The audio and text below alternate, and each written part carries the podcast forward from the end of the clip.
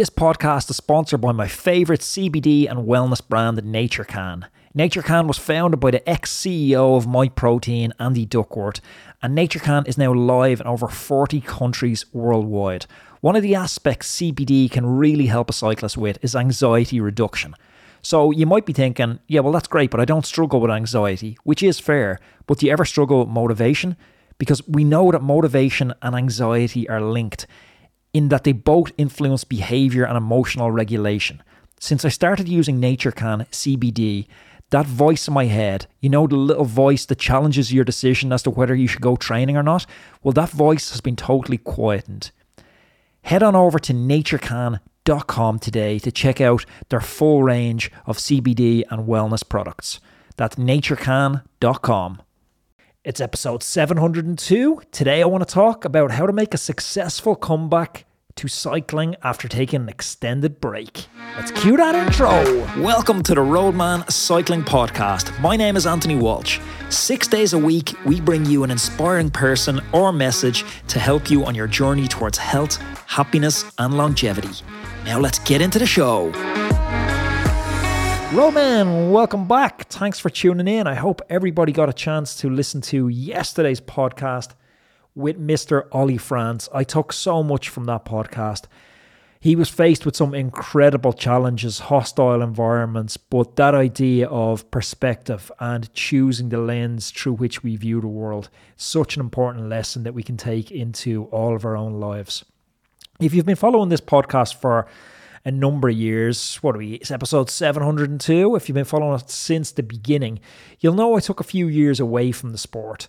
And the thought of coming back right then, it was quite a daunting one. And it's maybe not something I had the confidence in the early stages of this podcast to fully articulate to you folks. I had my doubts about coming back. I had my doubts about publicly proclaiming that I was going to start riding the bike again. And maybe that was based on my own insecurity, sort of a vision of my, you know, previous perceived own level on the bike and thinking maybe I can't do justice to that old memory I have of myself. And I shied away from mounting a comeback for quite a while and I was trapped by that fear. And I know a lot of you listening to this podcast have ambitions to be in better shape than you are now. Maybe your ambition is to lose some kilograms. Maybe your ambition is to cat up, go from cat 4 to cat 3 or for a cat 2 to try and get up to cat 1 finally. Or maybe it's to tackle a bucket list event like the Rift or heading out to Leadville. I just signed up for the Leadville 100 mountain bike race in August. I'm equal parts thrilled and terrified at the moment. I'll definitely do a full podcast on it. But I want to share with you today some of the principles that helped me on that comeback trail in the hope that they'll provide a roadmap for you or maybe a little inspiration even in your own comeback story. One of the most important things to keep in mind when starting to come back to cycling after a break, especially an extended break, is to be slow and to be patient. It's important to ease back into it gradually and not push yourself too hard. I had the honour of speaking with Cyclist Training Bible author Mr. Joe Friel on the podcast a couple of months back, and he emphasised to me the importance of taking a long term approach to training. He notes that it's important to build fitness gradually over time rather than trying to make those gains all at once. Your fitness deteriorated over a period of years. You're not going to recapture that lost ground inside a week, inside a month. It's going to take at least as long as it took for your fitness to atrophy to build back up. By starting slow and being patient, you can build a strong foundation for long term success. Look, we're looking to build a lifetime habit here, folks. We're not trying to get a 30 day streak. So it's important to bear that in mind. Another point to note after taking a long break is your form and technique may have deteriorated. I know for me, that was something I never had to previously work on. And when I came back this time, my form, my technique was just horrible. And this can lead to injury and discomfort. And this can really derail a comeback before it even starts. There's a brilliant book called Bike Fit Optimize Your Bike Position for High Performance and Injury Avoidance. And that's Phil Burt. He's the, I think he might still be the head physiotherapist in British cycling. If not, he was at one point. But he really hammers home and emphasizes that importance of proper bike fit in injury prevention. A bike that doesn't fit properly, it can cause pain and it can cause discomfort. And if you're getting back into it, this is ultimately going to lead to injury, lost morale, and falling off that wagon. Also, if you're coming back into cycling after a long break, like there was dust on my kit. It was, I had the best of everything from five years ago. It's very likely that your kit is outdated and maybe it's not even fitting you properly anymore because you could have put on a couple of pounds. Take some time, look at your budget, and considering purchasing some new gear. Get a new bike for the house. Can you afford a new Wattbike? Get some new shorts, get some new shoes, get a new helmet make sure you're comfortable and you're safe on your rides. I use this milestone approach where I would pick a goal for myself, maybe to be consistent this month, where I was going to ride the bike two days per week this month. And if I achieved that goal I set myself, I'd buy a new Garmin. Maybe I wanted to lose two kilograms. I said, okay, this month I'm going to really hunker down and lose two kilograms. And if I do, I'm going to get myself that new set of Fizik R1 shoes I've been looking for. We talk about periodizing our training all the time, but you can also periodize your approach to training by using this incentive structure and giving yourself something to look forward to. That's a very powerful motivation when you have something on the horizon. You're waiting to get those new shiny carbon wheels, but you need to drop 10, 10 kilograms before you get them. I really love that strategy and that system. It was very powerful for me. Cycling with other people is exceptionally motivating as well. This idea of we are who we surround ourselves with. This is so important to your identity, how you view yourself as well. And that was so central to me getting back on the bike with any sort of consistency. I remember a day I was probably at my lowest physical point, And I decided to meet a friend of mine, Sean McKenna, who still coaches for a Roadman Cycling. Sean was a great training partner of mine through the years. And he'd secured a pro contract and was riding his bike full time and I'd gone the other direction. I bought a cafe. I was eating probably more cake than I was selling, and I hadn't ridden the bike in a long time. Sean told me about this this sort of a new emerging area in cycling that he'd found called gravel cycling. I didn't have a gravel bike, but he had two. So he said, "Drive over, come to my house, and we'll go gravel riding." I absolutely suffered so much that day. I think we'd done about a two-hour loop from his house and finished back at his house. I still have some pictures and videos from that day. I was stuffed into my kit. I was shockingly overweight. I huffed and I puffed up every single small incline, but I had such a blast of a day.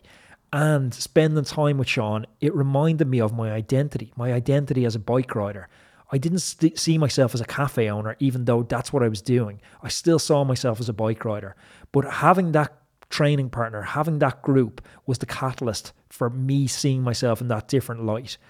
Joining a cycling club can also be that catalyst for some people. Finding a regular training partner works brilliantly as well. Either of those, they're going to help keep you accountable and they're going to make cycling much more enjoyable. You'll never push yourself further than you will with a friend out training. There's a great book on leadership called The Power of Positive Leadership by Jon Gordon. He talks about accountability as taking responsibility for your actions, but also being willing to be held responsible by others. By surrounding yourself with supportive people who hold you accountable, that's going to help you stay on track and it's going to help you achieve your goals. This principle can be particularly important for someone who's coming back to cycling after a break because it can be easy to become discouraged and to lose motivation, particularly when progress is slow. And that's going to happen because progress stair steps. It'll be fast at the beginning, then you're going to plateau. And that's when this support structure is important. By having that person who holds you accountable, you can stay motivated and focused on your goals. And speaking of goals, this was something else I really found valuable. Everyone talks about lofty goals. I want to ride Leadville, I want to ride Rift, these big ticket events. But you've heard me speaking a lot about Atomic Habits recently. It's a book by James Clear. In that book, he really hits home the power of small goals. I'm only banging on about that book because it's the best book I've read in quite a while. I've no affiliation to James Clear or that book. But James Clear emphasizes the importance of setting small, achievable goals. So he breaks down your large goals into smaller, more manageable pieces. The idea being that you can build momentum to ultimately achieve that long term success. So, yeah, sure, you want to ride Rift in July or Leadville in August this year. But right now, sitting here in March, can you pump your tyres tonight? Can you buy a new set of cycling shorts tomorrow? Start small and build that momentum. Get those wins, chalk up those victories in the victories column. Finally, and this is something that took me a while to learn, listen to your body. Listen to your body and don't push yourself hard every single day of the week. If you're feeling fatigued, if you're experiencing pain, it's important you listen to these signals. It's important that you take a break and you allow your body to recover.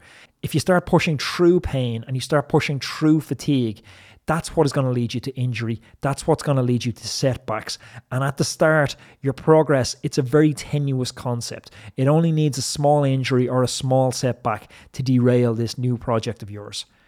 If you are looking for help or you are looking for guidance, please reach out. Pop Sarah an email at sarah at roadmancycling.com behind the podcast, we have a team of amazing coaches, the best in the game.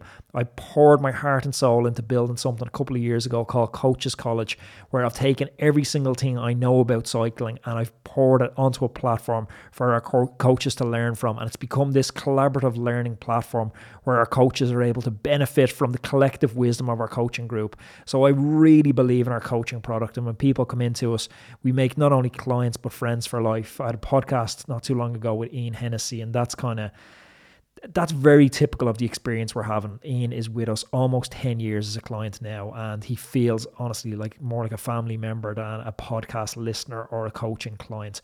Roadman, I hope these steps are helpful in your quest to come back, whether it's coming back from just a small hiccup, like you've let yourself slip for a couple of months, or it's a slight illness, or it's more protracted long term layoff that you've had and you're trying to overcome that at the moment. If you have a second Roadman, please do jump on over to Spotify or Apple or wherever you're listening and leave a review of the podcast because that matters so, so much. Thanks for tuning in, Roadman. I'm going to chat to you again tomorrow. Ride safe.